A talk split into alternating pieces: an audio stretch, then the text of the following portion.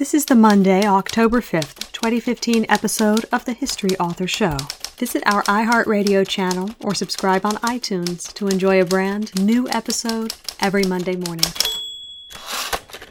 Oh, New York ain't New York anymore. How I miss those old pals of mine. The sawdust is gone from the floor where we harmonize sweet Adeline on the east side, west side. Things ain't like before. There are tears in the eyes of the regular guys. Oh, New York ain't New York anymore. Hello and welcome. I'm your host, Dean Karayanis, and this is the History Author Show on iHeartRadio, also carried on iTunes, TuneIn Radio, Spreaker, or your favorite podcasting outlet. On today's episode, we visit the theaters, throne rooms, and taverns of London 400 years ago, as seen through the eyes of the immortal bard, William Shakespeare. And gosh, if you have a book show, you really want to say immortal bard as many times as you can, don't you? Well, today we're going to get to say it a whole lot because our guide to Jacobean London is renowned Shakespeare scholar James Shapiro, professor of English at New York City's Columbia University. His book is The Year of Lear Shakespeare in 1606. That year might not mean much to us today, but it should. It was a particularly chaotic one in England's history, with King James's ascension to the throne and the foiling of the notorious gunpowder plot. Remember, remember the 5th of November? An outbreak of the plague also occurred that year, and there was a general sense of anxiety and uneasiness that gripped the nation. Change and disaster and disease, as we know in our own time, is often unsettling. This malaise and sense of crisis helped inspire and rejuvenate William Shakespeare. In 1606, he seemed to be in the twilight of his playwright career when the year began, but we now know that he went on to produce three of his greatest tragedies that year King Lear, Macbeth, Antony and Cleopatra. Perhaps no other stretch in Shakespeare's prolific career directly reflects his mood, as well as that of the nation where I live, as this incredible year of 1606 and there's no better time traveling companion for this journey than James Shapiro. In addition to writing books on the bard like The Year of Lear, Shakespeare in 1606, and Contested Will, Who Wrote Shakespeare, Professor Shapiro is historical advisor at New York City's Public Theater, governor of the Folger Shakespeare Library, and a frequent BBC commentator. You can find him at jamesshapiro.net. Well, now that we have the exposition out of the way, it's time to fire up our time machine and get some Shakespeare in our ear with History Show correspondent Stephen Bedford. He met up with Professor Shapiro in New York City's Central Park, in the very shadow of Shakespeare's statue on what we call Literary Walk. It was placed there in 1872 to mark Shakespeare's 300th birthday just a few years before.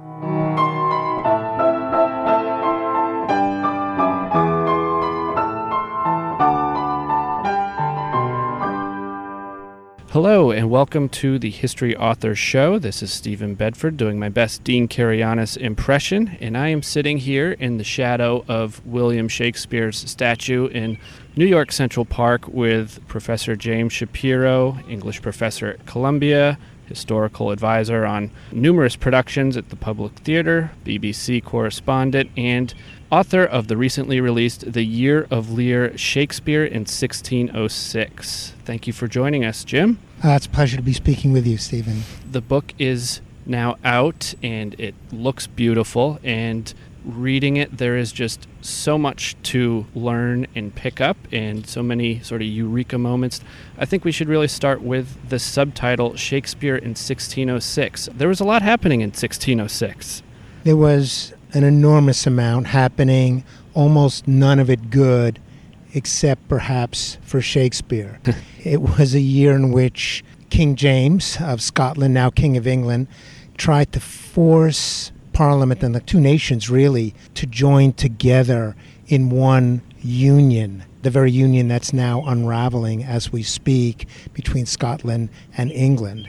It was also a year in which plague struck, and most of all, It was the year in which England tried to regain its own footing in the aftermath of a terrific terrorist plot that was stopped at the last minute, the gunpowder plot that had been foiled on November 5th, 1605.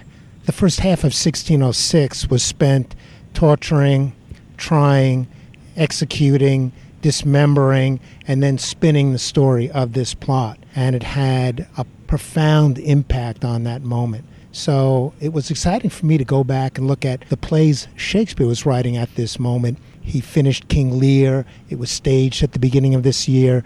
He wrote Macbeth at the height of this anxiety about the gunpowder plot and finished the year writing Antony and Cleopatra. So it took 10 years to figure out all the history and really dig deep into the plays, but for me, it was an exciting trip. Yeah, I think so many people who follow history from maybe an armchair perspective are familiar with things like the gunpowder plot, the religious fanaticism, the union of Great Britain, and the breakout of the plague. But we often forget that it was all happening at the same time, and even the ship set sail for Jamestown at the same time. So it was it was chaos. You have that great painting of the fall of Icarus with a, a farmer in the background while this great moment is is going on, and that famous painting and in a way, the ships sailing to found Jamestown are the small speck in the background of this year, probably passed unnoticed as they sailed up the Thames and out for the New World. So, what I tried to do was tie all these together and really see them through the perspective of the theater goer and of Shakespeare himself, who's trying to make sense of his time. You know, we're sitting here in quite literally in Shakespeare's shadow in Central Park it may be the least popular statue in this long row of statues. It does have Balto right across the street does, as well. and Balto so. has a huge crowd. Dogs over famous authors dead for 400 years. I've sat here often and I've never seen anyone take a selfie. And as I sit here, I, I think two things. One, Shakespeare knew that statues want to come to life. In The Winter's Tale, late in his career, he actually creates a play in which a statue comes to life. Statues are inanimate, and in a lot of ways, history is inanimate until you come along and bring it back to life. And there's some inscription here in the granite base of this statue that doesn't animate this statue. When I look at the statue, I don't see Shakespeare looking down at the squirrels and pigeons in New York. I see a story of Americans trying to wrestle with their own history in 1864 when this statue was first conceived. And there was a benefit performance of Julius Caesar by three Booth brothers Junius Booth, his brother Edwin Booth, and his notorious brother John Wilkes Booth to create the statue, to raise money for the statue. Four months after that benefit, John Wilkes Booth, quoting from Julius Caesar, shot Abraham Lincoln. And it just tells you that history is so much more exciting and complicated. And the day in 1872 when this statue was finally unveiled in New York, where we're sitting was packed with hundreds, if not thousands, of people. And that too was contested because local poets came up and put their own placards on the statue. The police came and tore them down. This was a moment where highbrow, lowbrow Shakespeare was really dividing.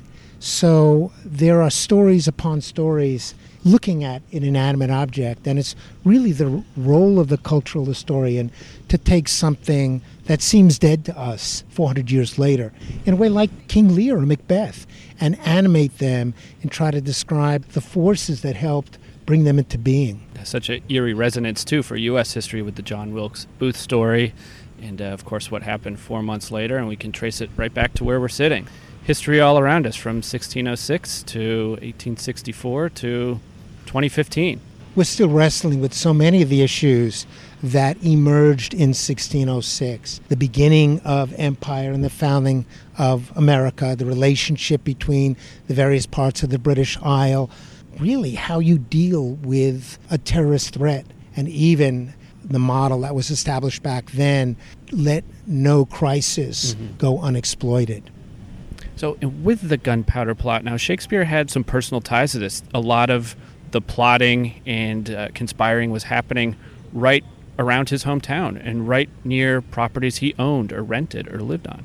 This was one of the really surprising finds for me, and I have to say, uh, I've spent a quarter of a century researching and writing about Shakespeare's life. I had no idea how proximate the uprising following the planned explosion in Parliament was to Shakespeare. The arms for the uprising was stored in a recusant's house four miles north of Shakespeare's home on land abutting property that Shakespeare had just rented. The gunpowder plot had been devised in the months leading up to this attack, and there was a steady stream of plotters going in and out of Stratford. And in that house was stored the Catholic ritual items that were going to be used to help people worship according to Catholic rites, which had been suppressed since 1558 when Queen Elizabeth had come to the throne. Shakespeare's next door neighbor, a man named George Badger, was quite literally the bagman. He was caught kind of like a Santa Claus figure, carrying to hide these Catholic ritual items. And there was an inquisition in February of 1606 of the leading townspeople in Stratford passing around and holding up these rituals, which were then uh, melted down or forfeited to the state. So all this was happening proximate to Shakespeare. His friends, his neighbors, even his daughter.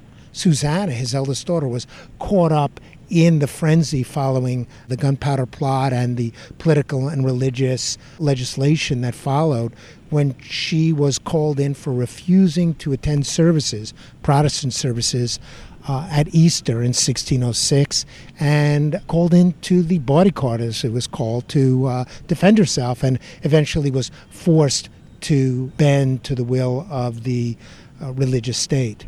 That's just such an interesting aspect of Shakespeare's life and times that you never hear about was here's one of the most famous playwrights in history and he is really at ground zero for this terrorist plot. A lot of his friends neighbors acquaintances and family members are in those circles unwittingly or deliberately. That's just one of the great things of the year of lear is you get such a different portrait of shakespeare at a different time of life this is a man in his early 40s, he's produced hit after hit, and uh, the life expectancy of that time was what mid 40s, late 40s. It and, was. And, and, here he cranks out some of uh, it's one of his most prolific eras. Well, in retrospect, it is, but one of the other things that I discovered by slowing things down and looking at a year rather than the sweep of the life is that for the four or five years before 1606, Shakespeare had, in terms of productivity, slowed down considerably. I, I think he was stumbling a bit with the shift from Elizabeth to King James. There was also a shift in the kinds of plays people were interested in over half of his Elizabethan plays were about succession, whether it's Titus Andronicus or Hamlet or all those English histories. He had thrilled playgoers writing about the thing they were they were most anxious about. Who was going to follow their ruler? Was it going to be civil war? Well, there was a peaceful succession. And all of a sudden, there are young playwrights like Ben Jonson and Marston and Middleton writing plays that are drawing playgoers away from the globe to other theaters to see edgier work. And in the years leading up to 1606, Shakespeare's writing maybe one play a year, plays we don't often flock to see today Troilus and Cressida, Timon of Athens, even the slightly more popular Measure for Measure. In 1606, in part because it was such a bad year, in part because he finally found his footing in this Jacobean regime. Shakespeare really hits his stride again and writes three of the greatest tragedies in our language. In those three plays, King Lear, Macbeth, Antony and Cleopatra, they directly reflect the times. Is there another period in Shakespeare's career where his art so imitates life and what's happening around him and he incorporates so much into what goes on onto the stage? I would say the only year that comes close is a year that I previously spent 15 years investigating, and that was the year 1599, which was an Elizabethan year. And what I wanted to do in this book was to look at the most exciting Jacobean year. And I wanted to do that for a couple of reasons, not just because these plays are like the Mount Everest and the K2 mm-hmm, mm-hmm. Of, of Shakespeare's canon, but also because this moment, the Jacobean moment, has been overlooked. Historians, professional historians, love Queen Elizabeth, love Henry VIII, love the Tudors, and they love the Civil War. So you go to a bookstore or a library, and the shelves groan with books on Queen Elizabeth or the Tudors. You turn on your TV, there are television programs on Wolf Hall and the Tudors. Mm-hmm. King James has almost dropped off the map. And yet, just in terms of the creative output during his regime, in 1606, the King James Bible is being translated. Some of the greatest plays are being written. Jamestown is being founded. This is an extraordinary historical moment that historians have not been as interested in as they should be. So part of my book is as devoted to historians and those who love history as it is to those who turn to Shakespeare to understand an historical moment that Jacobean period of Shakespeare's career, as you mentioned, is almost kind of an epilogue to a lot of other popular biographies or even classroom learning. Things seem to stop around 1600, where 1606 is such a fascinating year and has two of the all time greats and a third very good play. I open up cradle to grave biographies of Shakespeare, those that take him from his diapers to his dotage. Uh, you look at these books and you, you turn to 1606 and most of these are fat books, five, six hundred pages. And when you open it up at 1606, there are only about 50 pages left. And you would think that there would be more interest in Shakespeare at the height of his powers. And I don't think anybody would deny that the playwright who wrote Lear and Macbeth and Antony and Cleopatra is, is not at the height of his powers. But the only way to gain access to Shakespeare is through seeing him in the reflected glare of his times. Otherwise, you're just stuck speculating on whether he was sleeping with a handsome innkeeper's wife in Oxford, which is what most mm-hmm. biographies mm-hmm. sadly do mm-hmm. for this year. So, in the year of Lear, we also find out that Shakespeare himself was spending a lot of time in the court amongst the king and the courtiers and the rest, and this also influenced his writing too. Under Queen Elizabeth, Shakespeare's company, at the time called the Chamberlain's Men, had been brought in for the Christmas festivities two or three times a year to perform at court. They weren't paid much, a kind of nominal sum of 10 pounds. They would have made more playing at their own theater. Under King James, starting in 1603, 1604, they were called in to perform at court 10 or more times a year. They were almost a, like a house band. That's a great way of looking at it. They were King James's house band, if you will. and uh, that meant coming up with a lot of fresh content for the king. I mean, they were able to recycle all those Elizabethan hits pretty quickly. They went through them. So by the beginning of 1605, the guy in charge of finding new work is running around saying, you know, I'm, I'm looking for Shakespeare's company to see what they can perform at court. I'm looking for Burbage, who was one of Shakespeare's colleagues, to, to see what they can do. So there's enormous pressure on Shakespeare to produce plays. And there's also an enormous opportunity for Shakespeare because King James had decided early on in his reign to choose Shakespeare's company among the various companies in London. 1603 marked a sea change in Shakespeare's relationship to the court and his access to it.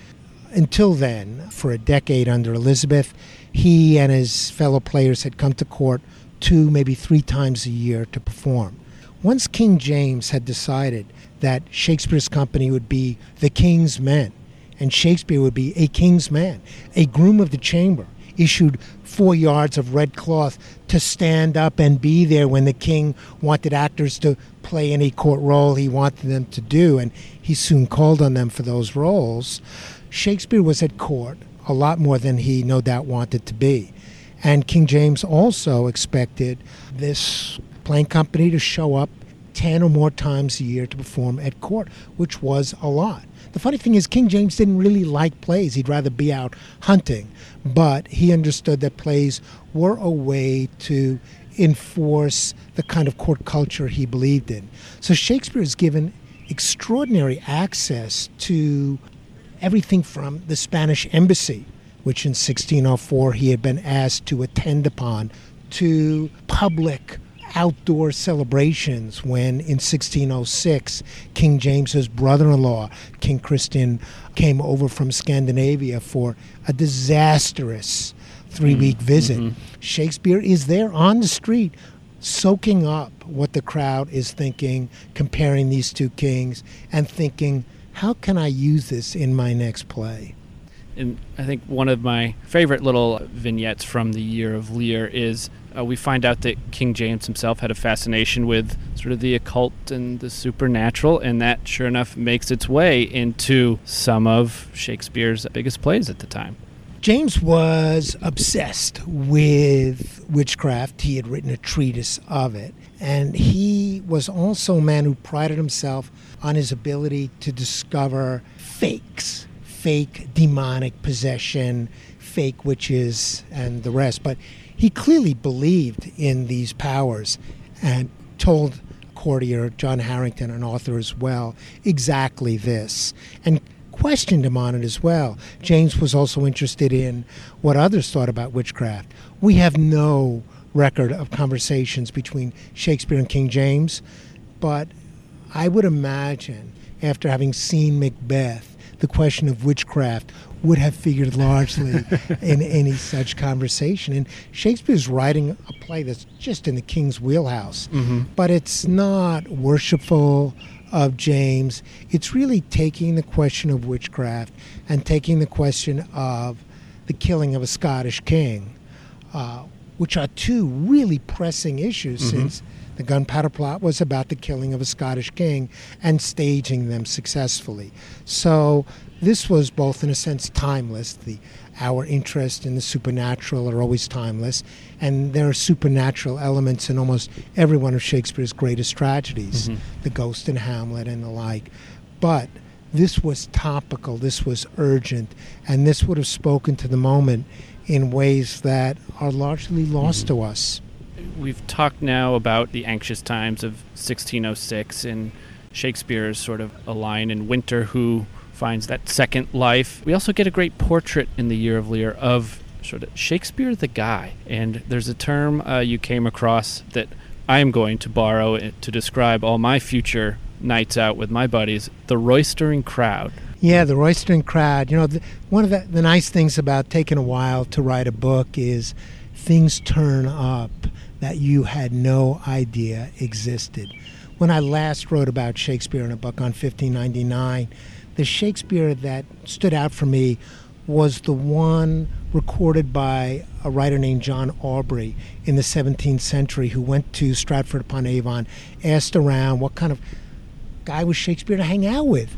and he was told that Shakespeare just didn't like what we would say, didn't like to party. Mm-hmm. And when people asked him to go out, he would just say he wasn't feeling well. We all know people like that.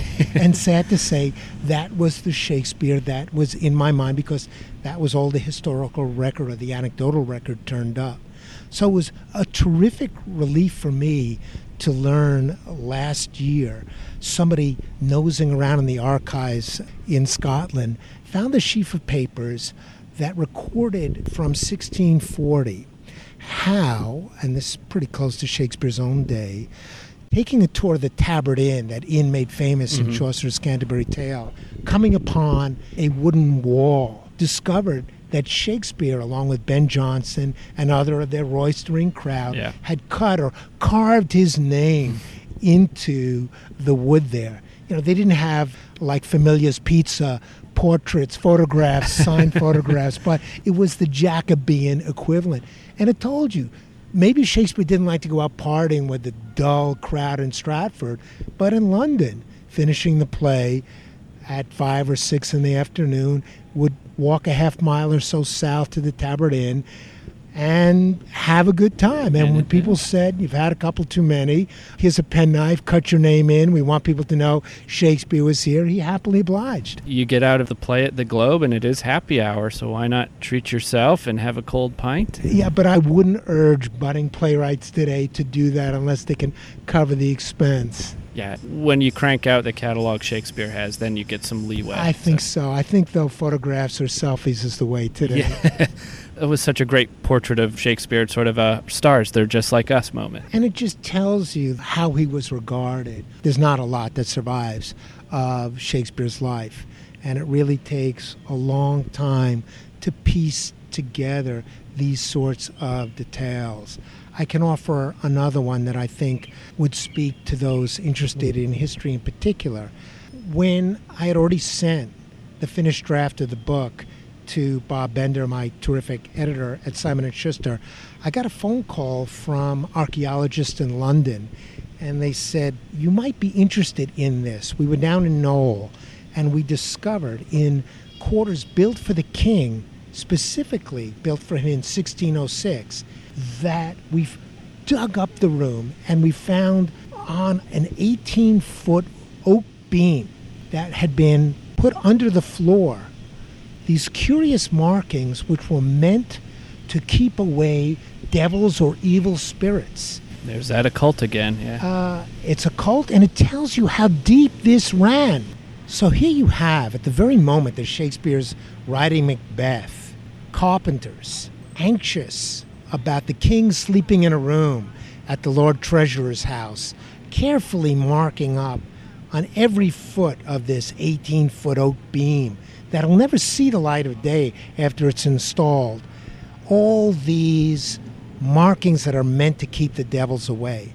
And I can just imagine some of those carpenters heading up to London from their work at Knole and seeing Macbeth and watching the witches in this play and watching King Duncan killed in this play and nodding with the wisdom of people who knew exactly what these demonic forces were capable of. Another aspect of the Year of Lear that I had no idea about was that there actually was a King Lear book that Shakespeare's version is based upon, and it ends very differently. And I've also learned that Shakespeare, this was kind of common for him to sort of adapt or take maybe a one line descriptor of a play and write around it or fill in the framework. Shakespeare didn't like creating plots. Perhaps two of his plays, Midsummer Night's Dream and The Tempest, are the only ones where we can't point to a particular source. He much preferred taking the existing structure and doing what I would call a gut renovation of it and rebuilding it from the inside. So in the late spring of 1605, in May of 1605, a book was entered on the stationer's register called The History of King Lear. And two months later or so, it was published and sold in London. And this is a play from 1590. It's 15 years old. Shakespeare picks it up, probably seen it once or twice. For all we know, maybe even had acted in it. And he, as he did with Hamlet and any other number of plays, including Henry V, understood what was missing or what was wrong with this old play. And his King Lear utterly transforms it. That earlier King Lear was a play with a happy ending. Mm-hmm. You can imagine playgoers going to the Globe to see, oh, Shakespeare wrote King Lear. I, I can't wait for that moment when King Lear and Cordelia are happily reunited at the end. And then Shakespeare gives them the darkest moment yeah. in any of his plays. Enter King Lear with Cordelia in his arm. I mean, people must have been looking at each other in the galleries and in uh, standing in the pit saying, what is going on? And this is more than anything else, as Shakespeare understood, a play that spoke to his very dark times, mm-hmm. not to that upbeat 1590 moment in the aftermath of the victory of the Spanish Armada.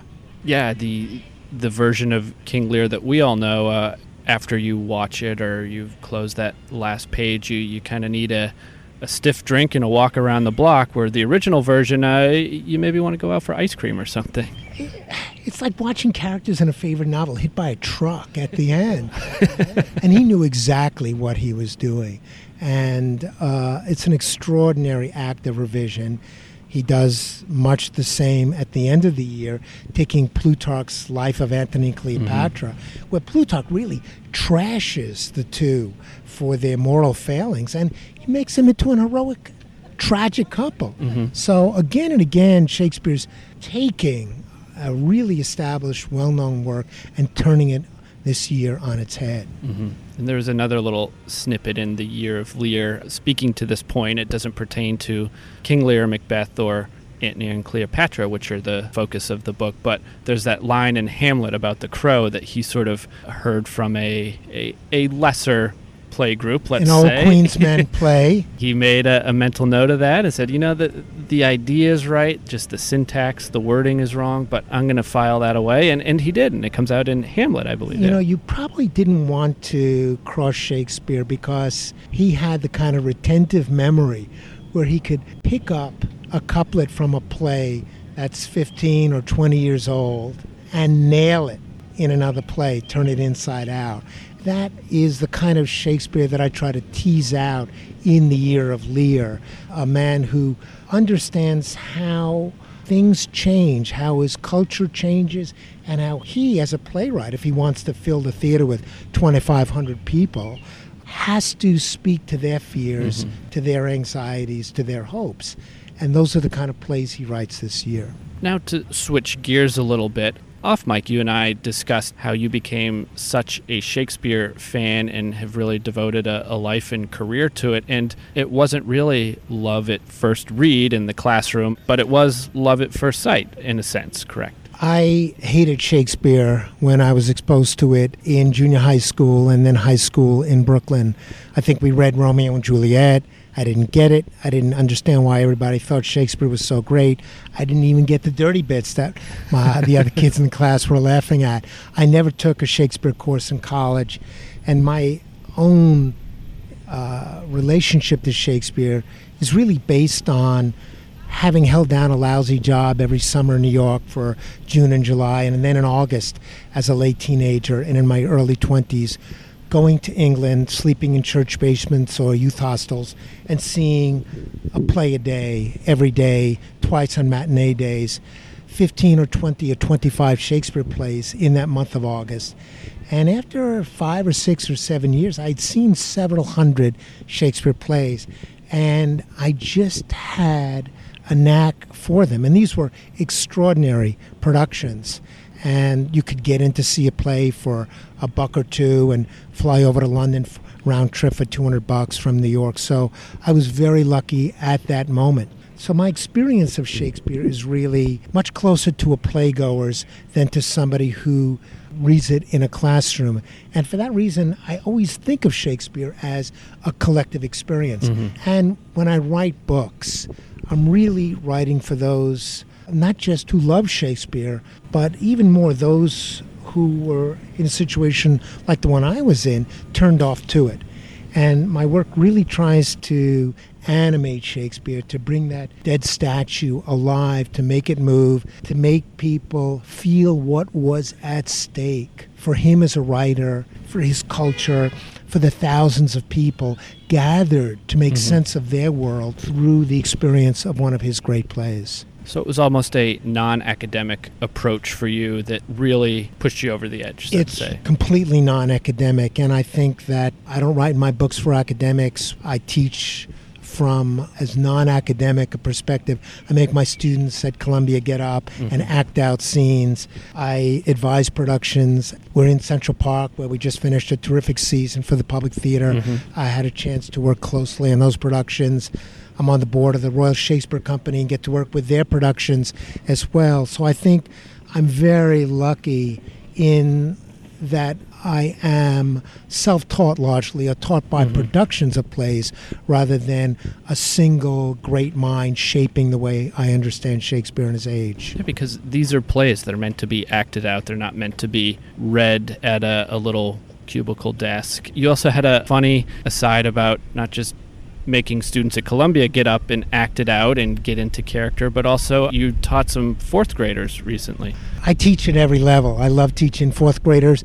I love going into Rikers with the mobile Shakespeare unit and speaking with inmates there. So, fourth graders are tough. There was a few years back where I had spoken with a fourth grader working on Shakespeare sonnets, and the kid had said to me, My my brother had told me that Shakespeare didn't write Romeo and Juliet. Uh oh. That's what I was thinking. God, it's it's come down to this. And uh, Simon and Schuster helped me uh, publish a book called Contested Will, Mm-hmm. Who Wrote Shakespeare, in which I gave the teacher of that kid the ammunition to respond to that. But I have to say, in the aftermath of that book, I've gotten a gazillion letters from those who still don't believe that Shakespeare wrote Shakespeare, Mhm. including a former Supreme Court justice Oh. so that book still has legs. And of course, writing a book about Shakespeare in 1606 in the kind of detailed way that the Year of Lear sets out gives more evidence, if evidence were needed, which it's not,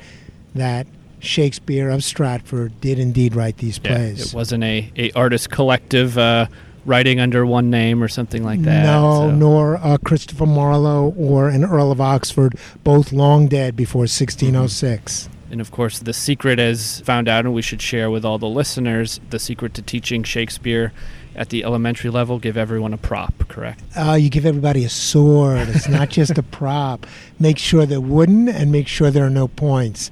But I'm keenly interested in taking Shakespeare out of elite culture and Mhm. bringing him to as many people in as many walks of life and as many nations around the globe as possible. Because while these plays were forged in their moment, their lessons are still with us. Mhm. And when I'm struggling to understand America today and questions of belonging and immigration or questions of political threats to leaders or all the things that Shakespeare was wrestling with in plays like Antony and Macbeth and Lear, uh, I find terrific value in them. King Lear now, when we see it staged, is more often a play about Alzheimer's and Mhm. an old king struggling with his memory than it is, say, about the issues that first mattered to Jacobean audiences.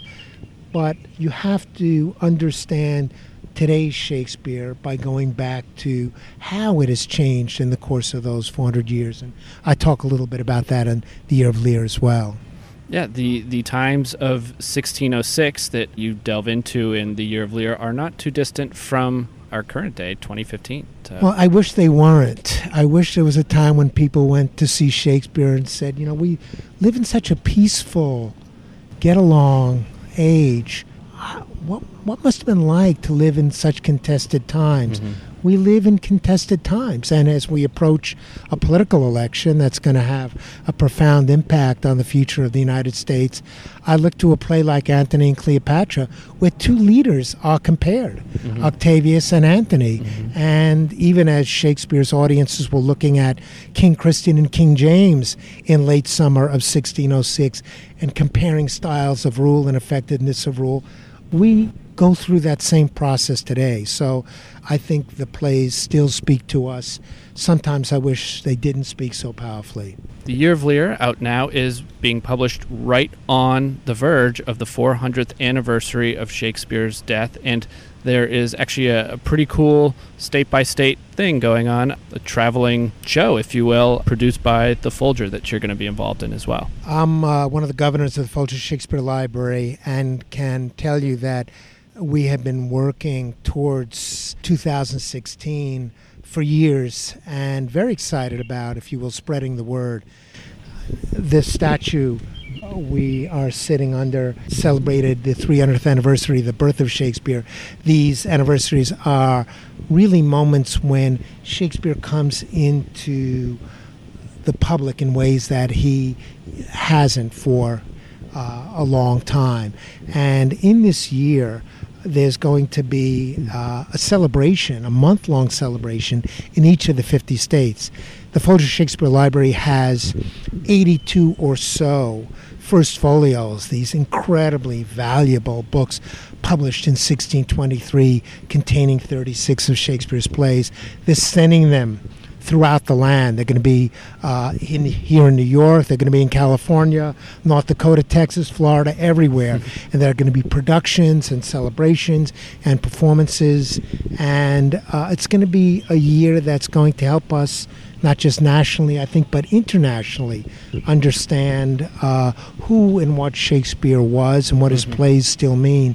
And I'm hoping that the year of Lear will will contribute to that conversation. Yeah, absolutely. It's going to be a supplement and a complement to Shakespeare teaching and reading, whether it's at the academic level or the armchair level for years to come. And for more information on the traveling Folger uh, folios, visit Folger Library's website.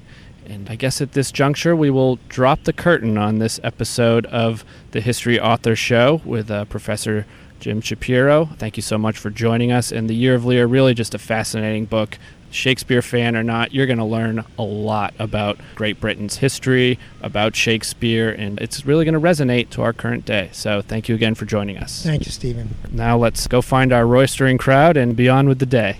I'm getting my knife to cut with. well, all right. Thank you again, Jim, for joining us.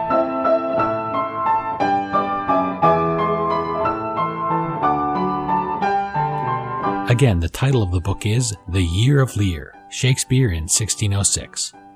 And you might also check out Contested Will Who Wrote Shakespeare. If you purchase either book, or both, please click through the Amazon link at historyauthor.com. We get a few English crowns every time you do. As I listened to Stephen and Professor Shapiro talk, I couldn't help but wish all our teachers were as dedicated to breathing life into statues as he is, not to mention all our history authors. Can you imagine embracing the challenge of teaching fourth graders about Shakespearean plays? And the wooden swords, what a great way to get them interested. You can learn more about Professor Shapiro and his works at jamesshapiro.net. And let us know what you think of the book on Twitter at HistoryDean or facebook.com slash historyauthor. I'd also recommend following the Central Park Conservancy at Central Park NYC on Twitter to learn more about the sights and features of Central Park that you may miss in your average rom-com. The Central Park Conservancy is a private nonprofit that raises 75% of the park's $65 million annual budget. So we have a place to get out there and leave the studio when we want to hang out with the bard. Well, that's it for this week's episode of the History Author Show, and I guess it's back to the present. Thank you again, Professor Shapiro and correspondent Stephen Bedford for talking, and thank you all for listening. So until next Monday morning, parting is such sweet sorrow, but we bid you farewell and happy reading. We still call it Broadway, but what's in a name? Take it from Georgie, it isn't the same. On the east side, west side, things ain't like before. There are tears in the eyes of the regular guys. Oh, New York ain't New York anymore pass right by Shakespeare and all they want to talk about is Balto.